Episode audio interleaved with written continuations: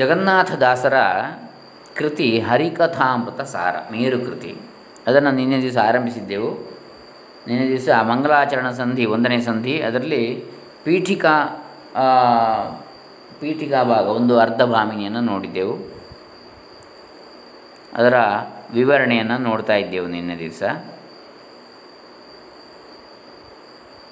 ನಿನ್ನೆ ದಿವಸ ನಾವು ಗ್ರಂಥ, ಯಾವುದೇ ಒಂದು ಶಾಸ್ತ್ರೀಯ ಗ್ರಂಥದ ನಾಲ್ಕು ಲಕ್ಷಣಗಳನ್ನು ನೋಡಲಿ ನೋಡಿದೆವು. ಅದು ಆ ನಾಲ್ಕು ಲಕ್ಷಣಗಳನ್ನು ಹೇಳದ ಹೊರತು ಗ್ರಂಥಾರಂಭ ಮಾಡಕೂಡದು ಅಂತೇಳಿ ಶಾಸ್ತ್ರಕಾರ ಸಂಪ್ರದಾಯವಿದೆ ಅಂಥೇಳಿ. ಅದರಲ್ಲಿ ಯಾವುದೆಲ್ಲ ನಾಲ್ಕು: ಅನುಬಂಧ ಚತುಷ್ಟಯ ಅಂತ ಹೇಳ್ತಾರೆ, ಪ್ರತಿಪಾದ್ಯ ವಿಷಯ, ಆಮೇಲೆ ಪ್ರಯೋಜನ, ಅಧಿಕಾರಿ ಮತ್ತು ಸಂಬಂಧ ಅಂಥೇಳಿ. ಅದರಲ್ಲಿ ನಾವು ಈ ಗ್ರಂಥದಲ್ಲಿ ಶ್ರೀಹರಿಯೇ ಮುಖ್ಯ ವಿಷಯನು, ಶ್ರೀಹರಿಯೇ ಈ ಗ್ರಂಥ ಪ್ರತಿಪಾದ್ಯನು ಅಂತೇಳಿ ನೋಡಿದೆವು.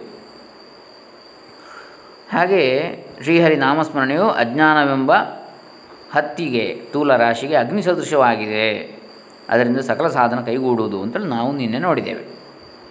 ಇವತ್ತೆರಡನೇ ಕಂತಿನಲ್ಲಿ ಮುಂದೆ ಅದನ್ನು ಮುಂದುವರಿಸೋಣ. ಓಂ ಶ್ರೀ ಗುರುಭ್ಯೋ ನಮಃ. ಹರಿ ಓಂ ಶ್ರೀ ಗಣೇಶಾಯ ನಮಃ. ಡಾಕ್ಟರ್ ಕೃಷ್ಣಮೂರ್ತಿ ಶಾಸ್ತ್ರಿ, ದಂಬೆ, ಗುಣಚ, ಕರ್ನಾಟಕ. ಈಗ ಪ್ರಮಾಣ ಹೇಳ್ತಾರೆ. ಅದಕ್ಕೆ ಹೇಗೆ ಶ್ರೀಹರಿಯ ನಾಮಸ್ಮರಣೆಯು ಪಾಪರಾಶಿಯನ್ನು ಸುಡುತ್ತದೆ ಅಂಥೇಳಿ.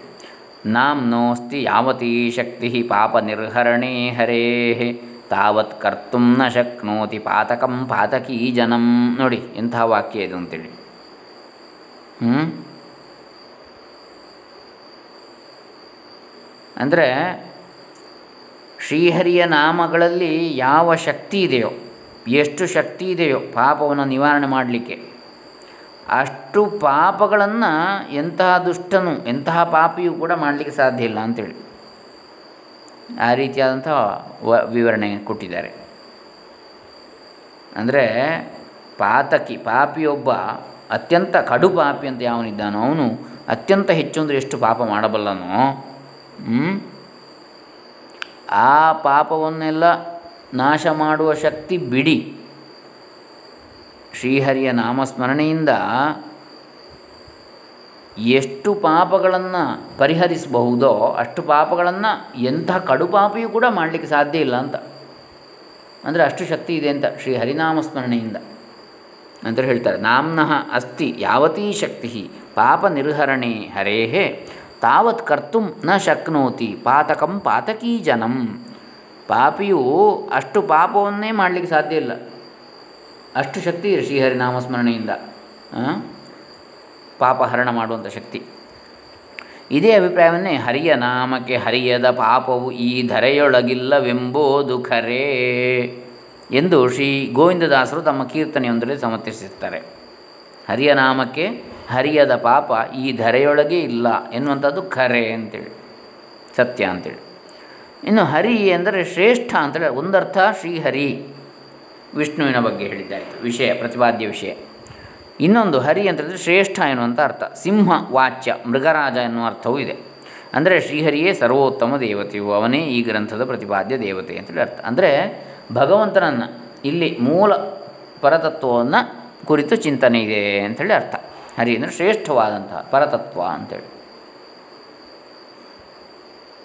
ಇನ್ನು ಮೂರನೇದು ಅಂದರೆ ಯಾವುದೇ ಭೇದ ಭಾವವನ್ನು ಹೇಳಲಿಕ್ಕಲ್ಲ ಇಲ್ಲಿ ಹೇಳಿದ್ದು, ಶ್ರೇಷ್ಠವಾದ ಪರತತ್ವ ಮೂಲ. ಎಲ್ಲ ಯಾವ ದೇವತೆಗಳು, ದೇವಾನ ದೇವತೆಗಳು ಅಂತ ಹೇಳ್ತೇವೋ ಅದೆಲ್ಲಕ್ಕೂ ಮೂಲವಾದ ಯಾವ ಪರತತ್ವ ಇದೆ ಆ ಪರತತ್ವದ ಕುರಿತಾದ ಚಿಂತನೆ ಇದರ ಪ್ರತಿಪಾದ್ಯ ವಿಷಯ. ಅದಕ್ಕೆ ಇಲ್ಲಿ ಹರಿ ಅಂತ ಹೇಳಿದ್ದಾರೆ. ಹರಿ ಅಂದರೆ ಮೃಗರಾಜ, ಸಿಂಹ ಎನ್ನುವ ಅರ್ಥವೂ ಇದೆ. ಹಾಗಾಗಿ ಪ್ರಾಣಿಗಳಲ್ಲಿ ಹೇಗೆ ಸಿಂಹವು ಶ್ರೇಷ್ಠವೋ ಹಾಗೆ ಎಲ್ಲ ದೇವಾನು ದೇವತೆಗಳ ಮೂಲ ತತ್ವ ಯಾವುದಿದೆ ಆ ತತ್ವವನ್ನು ಕುರಿತು ಚಿಂತನೆ ಮಾಡುವಂಥದ್ದು ಇಲ್ಲಿ. ಹಾಗಾಗಿ ಆ ತತ್ವಕ್ಕೆ ಹರಿ ಅಂತೇಳಿ ಹೆಸರು ಇಟ್ಟಿದ್ದಾರೆ. ಅದೇ ಪರಬ್ರಹ್ಮ ವಸ್ತು, ಮೂಲ ಪರವಸ್ತು ಅಂಥೇಳಿ, ಪರತತ್ವ ಅಂತೇಳಿ ಹೇಳ್ಬೋದು. ಅದಕ್ಕೆ ಹರಿ ಅಂತ ಹೆಸರಿಟ್ಟದ್ದು ಸಿಂಹನಂತೆ ಶ್ರೇಷ್ಠವಾದಂತಹ ತತ್ವ, ಮೂಲ ತತ್ವ ಎಲ್ಲದಕ್ಕೂ ಅಂಥೇಳಿ. ಇನ್ನು ಮೂರನೇದು ಹರಿ ಎಂಬ ಶಬ್ದವನ್ನು ಸಂಖ್ಯಾಗತಿಯಿಂದಲೂ ವಿವರಿಸಬಹುದು. ಹಕಾರವು ಅವರ್ಗೀಯ ವ್ಯಂಜನಾಕ್ಷರಗಳ ಶ್ರೇಣಿಯಲ್ಲಿ ಎಂಟನೆಯ ಸ್ಥಾನವನ್ನು ಹೊಂದಿದೆ. ಯ ರ ಲ ವ ಶ ಷ ಸ ಹ ಎಂಟನೆಯದು ಅವರ್ಗೀಯ ವ್ಯಂಜನಗಳಲ್ಲಿ. ಹಾಗೆಯೇ ರಕಾರವು ಎರಡನೆಯ ಸ್ಥಾನವನ್ನು ಹೊಂದಿದೆ. ಯ ರ ಅಂದರೆ ಸಂಖ್ಯಾಗತಿಯು ಎಂಬತ್ತೆರಡು ಆಯಿತು. ಅಲ್ಲಿಗೆ ಅಂಕಾನಾಂ ವಾಮತೋಗತಿ ಎಂಬ ನಿಯಮದಂತೆ ಇಪ್ಪತ್ತೆಂಟಾಯಿತು. ವಾಮಗಂಕಾಗತಿಯಿಂದ ಇಪ್ಪತ್ತೆಂಟು. ಈ ಇಪ್ಪತ್ತೆಂಟು ಸಂಖ್ಯಾವಾಚಕವಾದ ಭಗವದ್ ರೂಪಗಳು ಯಾವುವು? ಒಟ್ಟು ಇಪ್ಪತ್ತೆಂಟು ರೂಪಗಳು. ಅಂದರೆ ಅದರಲ್ಲಿ ಇಪ್ಪತ್ತ್ನಾಲ್ಕು ತತ್ವಗಳು ಸ್ಥೂಲ ಶರೀರದಲ್ಲಿ. ಸಾಂಖ್ಯ ಇದರ ಪ್ರಕಾರ, ಸಾಂಖ್ಯ ತತ್ವದ ಪ್ರಕಾರ ಇಪ್ಪತ್ತ್ನಾಲ್ಕು ತತ್ವಗಳಿವೆ ಸ್ಥೂಲ ಶರೀರದಲ್ಲಿ. ಯಾವುದೆಲ್ಲ ಅದು? ಐದು ಕರ್ಮೇಂದ್ರಿಯಗಳು, ಐದು ಜ್ಞಾನೇಂದ್ರಿಯಗಳು, ಹತ್ತಾಯ್ತಾ. ನಾಲ್ಕು ಐದು ಪ್ರಾಣಗಳು, ಹದಿನೈದು ಆಯಿತು. ಆಮೇಲೆ ಇಪ್ಪತ್ತ್ನಾಲ್ಕು ತತ್ವಗಳು ಯಾವ್ಯಾವುದು? ಪಂಚ ಪ್ರಾಣಗಳು, ಪ್ರಾಣಾಪಾನ ವ್ಯಾನೋದಾನ ಸಮಾನ. ಆಮೇಲೆ ಐದು ಭೂತಗಳು ಯಾವುದು? ಆಕಾಶ, ವಾಯು, ಅಗ್ನಿ, ಆಪ ಅಥವಾ ಜಲ ಮತ್ತು ಪೃಥ್ವಿ. ಈ ತತ್ವಗಳು. ಅಲ್ಲಿಗೆ ಎಷ್ಟಾಯಿತು? ಐದು ಐದು ಹತ್ತಾಯಿತು. ಪಂಚಪ್ರಾಣಗಳು, ಪಂಚಭೂತಗಳು. ಹದಿನಾಲ್ಕು ಇಂದ್ರಿಯಗಳು, ಐದು ಕರ್ಮೇಂದ್ರಿಯ, ಐದು ಜ್ಞಾನೇಂದ್ರಿಯ, ನಾಲ್ಕು ಅಂತಃಕರಣ ಚತುಷ್ಟಯ ಅಂತೇಳಿ, ಅಹಂ ಚಿತ್ತ ಬುದ್ಧಿ ಮನಸ್ಸು. ಹೀಗೆ ಒಟ್ಟು ಹದಿನಾಲ್ಕು, ಹತ್ತು, ಇಪ್ಪತ್ತ್ನಾಲ್ಕು ತತ್ವಗಳು ಸ್ಥೂಲ ಶರೀರದಲ್ಲಿ. ಆಮೇಲೆ ತ್ರಿಗುಣಗಳು ಮೂರು, ಲಿಂಗ ಶರೀರ ಅಥವಾ ಸೂಕ್ಷ್ಮ ಶರೀರದಲ್ಲಿ, ಸತ್ವರಜ ತಮ. ಆಮೇಲೆ ಬಿಂಬರೂಪಿ ಪರಮಾತ್ಮ ಒಂದು ಸ್ವರೂಪ ದೇಹದಲ್ಲಿ. ಹೀಗೆ ಒಟ್ಟು ಹೀಗೆ ಇಪ್ಪತ್ತ್ನಾಲ್ಕು ಸ್ಥೂಲ ಶರೀರದ ತತ್ವಗಳು, ಮೂರು ಲಿಂಗ ಶರೀರದ ಗುಣಗಳು, ಅದು ಮೂರು ತತ್ವಗಳಾಯ್ತದು ತ್ರಿಗುಣಗಳು. ಆಮೇಲೆ ಒಂದು ಬಿಂಬರೂಪಿ ಪರಮಾತ್ಮ ಸ್ವರೂಪ ದೇಹದಲ್ಲಿ. ಹೀಗೆ ಒಟ್ಟು ಇಪ್ಪತ್ತ್ನಾಲ್ಕು, ಮೂರು ಇಪ್ಪತ್ತೇಳು, ಒಂದು ಇಪ್ಪತ್ತೆಂಟು ರೂಪಗಳಾಯಿತು ವಾಮಾಂಕಗತಿಯಿಂದ. ಹಾಗೆ ಎಲ್ಲವೂ ಸೇರಿದಂತಹದ್ದು ಶ್ರೀಹರಿ ಅಂತ ಹೇಳಿದರೆ ಅಂಥೇಳಿ, ಎಲ್ಲವೂ ಅವನೇ ಎನ್ನುವಂಥ ಅರ್ಥದಲ್ಲಿ. ಇನ್ನು ನಾಲ್ಕನೆಯದು ಅರ್ಥ ಮಾತೃಕಾನ್ಯಾಸ ಪದ್ಧತಿಯಿಂದ. ಹಂ ಅಂದರೆ ಹಂಸಾಯ ನಮಃ, ರಂ ಅಂದರೆ ರಾಮಾಯ ನಮಃ ಎಂಬ ವರ್ಣ ವಾಚ್ಯತ್ವದಿಂದ ಅನಂತ ಕಲ್ಯಾಣ ಗುಣ ಪರಿ ಪರಿಪೂರ್ಣನೂ ಅನಂತ ಕಲ್ಯಾಣ ಗುಣಗಣ ಪರಿಪೂರ್ಣನೂ ಆದ್ದರಿಂದಲೇ ಸಮಸ್ತ ದೋಷ ದೂರನೂ ಆದ ಪರಮಾತ್ಮನಿಗೆ ಹಂಸ ಅಂತೇಳಿ ಹೆಸರು. ಸಜ್ಜನರಿಗೆ ಸರಿಯಾದ ಜ್ಞಾನವನ್ನು ಕೊಡತಕ್ಕಂಥ ರೂಪ, ಸಜ್ಜನರಿಗೆ ಸಮೀಚೀನ ಜ್ಞಾನಪ್ರದ ರೂಪ. ಜಗತ್ತಿನಲ್ಲಿ ಸರ್ವ ಕ್ರೀಡಾದಿ ವಿಶಿಷ್ಟ ರೂಪವಾದ ವ್ಯಾಪಾರಾದಿಗಳನ್ನು ಸರ್ವತಂತ್ರ ಸ್ವತಂತ್ರನಾಗಿ ಶ್ರೀಹರಿಗೆ ಮಾಡೋದರಿಂದ ರಾಮ ಎನ್ನತಕ್ಕಂಥ ಹೆಸರು. ಹೀಗೆ ಹರಿ ಅಂತೇಳಿದರೆ ಹಾಗೆ ಹಂ ಮತ್ತು ರಂ ಎರಡು ಬೀಜಾಕ್ಷರಗಳು, ಹಂಸಾಯ ನಮಃ ರಾಮಾಯ ನಮಃ. ಹರಿಕಥಾಮೃತ ಸಾರ ಅಂತೇಳಿ ಹರಿ ಅಂತ ಹೇಳೋ ಶಬ್ದಕ್ಕೆ ಆಯಿತು ವಿಷಯ ಇದರಲ್ಲಿ. ಇನ್ನು ಕಥಾ ಅಂದರೆ ಏನು? ಕಥಾ ಎಂದರೆ ಸೃಷ್ಟಿಯಾದಿ ವ್ಯಾಪಾರ ರೂಪವಾದ ಪ್ರಸಂಗ ವಿಶೇಷ. ಬಿಂಬರೂಪಿಯಾದ ಶ್ರೀಹರಿಯ ಸಕಲ ಬಿಂಬ ಕ್ರಿಯಾ ಲೀಲಾ ವ್ಯಾಪಾರ ರೂಪವಾದ ಗುಣ ಕಥನವೇ ಕಥಾ. ಪರಮಾತ್ಮನ ಜೀವಸ್ವರೂಪದ ಹೊರಗೆ ಲಿಂಗ, ಅನಿರುದ್ಧ ಮತ್ತು ಸ್ಥೂಲ ದೇಹಗಳಲ್ಲಿ ಮಾಡುವ ವ್ಯಾಪಾರ ವಿಶೇಷ ಬ್ರಹ್ಮಾಂಡದ ಸೃಷ್ಟಿ ಸ್ಥಿತಿ ಲಯಾದಿ ವ್ಯಾಪಾರಗಳು, ಶ್ರೀ ರಾಮಕೃಷ್ಣಾದಿ ಅನಂತ ಅವತಾರದಿಂದ ಮಾಡುವ ಲೀಲಾ ವಿಶೇಷಗಳು ಇತ್ಯಾದಿ ಪರಮಾತ್ಮನ ವಿಷಯಕವಾದ ಗುಣಕಥಾ. ಈ ಲೀಲಾ ವಿಶಿಷ್ಟವಾದ ಗುಣಕಥನವೇ ಪ್ರಯೋಜನ. ಅಂದರೆ ಶ್ರೀಹರಿಯೇ ಈ ಗ್ರಂಥ ಪ್ರತಿಪಾದ್ಯನು ಅಥವಾ ವಿಷಯನು ಮತ್ತು ಆತನ ಗುಣಕಥನವೇ ಪ್ರಯೋಜನ ಅಂತೇಳಿ ಆಯಿತು. ವಿಷಯ ಮತ್ತು ಪ್ರಯೋಜನ ಆಯಿತು. ಶ್ರೀಹರಿಯ ಗುಣಕಥನಾರೂಪವಾದ ಶ್ರವಣದಿಂದ ಸುಜ್ಞಾನ ಪ್ರಾಪ್ತಿ, ಅದರಿಂದ ಶ್ರೀಹರಿಯಲ್ಲಿ ಅವಿಚ್ಛಿನ್ನವಾದ ಭಕ್ತಿ, ತದ್ವಾರ ಅದರ ಮೂಲಕ ವಿಷಯಗಳಲ್ಲಿ ವಿರಕ್ತಿ, ತನ್ಮೂಲಕ ಸ್ವರೂಪ ಆನಂದದ ಆವಿರ್ಭಾವ ರೂಪವಾದ ಮೋಕ್ಷ ಪ್ರಾಪ್ತಿ. ಈ ಅನ್ಯೋನ್ಯ ಸಂಬಂಧವೇ ಜೀವರಿಗೆ ಪ್ರಯೋಜನ ಅಂತೇಳಿ. ಓಂ ಅಥಾತೋ ಬ್ರಹ್ಮ ಜಿಜ್ಞಾಸ ಓಂ ಎಂಬ ಸೂತ್ರ ಬ್ರಹ್ಮಸೂತ್ರ ವಚನದಂತೆ ಗುಣಪರಿಪೂರ್ಣನಾದ ಪರಬ್ರಹ್ಮನ ಜಿಜ್ಞಾಸೆಯಿಂದ ಅನಂತ ಜ್ಞಾನಾನಂದ ಪರಿಪೂರ್ಣನಾದವನೇ ಪರಬ್ರಹ್ಮನು ಎಂಬ ಸುಜ್ಞಾನ ಉಂಟಾಗ್ತದೆ. ಇದೇ ಶ್ರೀಹರಿ ಕಥಾ, ತದ್ವಾರ ಮೋಕ್ಷ ಪ್ರಾಪ್ತಿ ಆ ಮೂಲಕ. ಇದೇ ಜೀವರಿಗುಂಟಾಗುವ ಪ್ರಯೋಜನ. ಶ್ರೀ ರಮಾಕಾಂತನಾದ ನಾರಾಯಣನ ಕ್ರೀಡಾವಿಲಾಸವೇ ಶ್ರೀಹರಿ ಕಥಾ. ರಮಾಕಾಂತ ಅಂದರೆ ಪ ಲಕ್ಷ್ಮೀರಮಣ. ಅಸೃಜ್ಯರಾದ ತೃಣಾದಿ ಬ್ರಹ್ಮಾಂತ ಅನಂತ ವಿಧ ಜೀವರ ಸೃಷ್ಟಿ ಸ್ಥಿತಿ ಮತ್ತು ಬ್ರಹ್ಮಾದಿಗಳಿಗೆ ಮುಕ್ತಿಪ್ರದನಾಗಿ ಸ್ವಪದ ಕೊಡುವುದು, ಅವರವರ ಸ್ಥಾನವನ್ನು ಕೊಡುವಂಥದ್ದು, ಇವೇ ಮುಂತಾದ ಲೀಲಾ ವಿಶೇಷಗಳೇ ಶ್ರೀಹರಿ ಕಥಾ.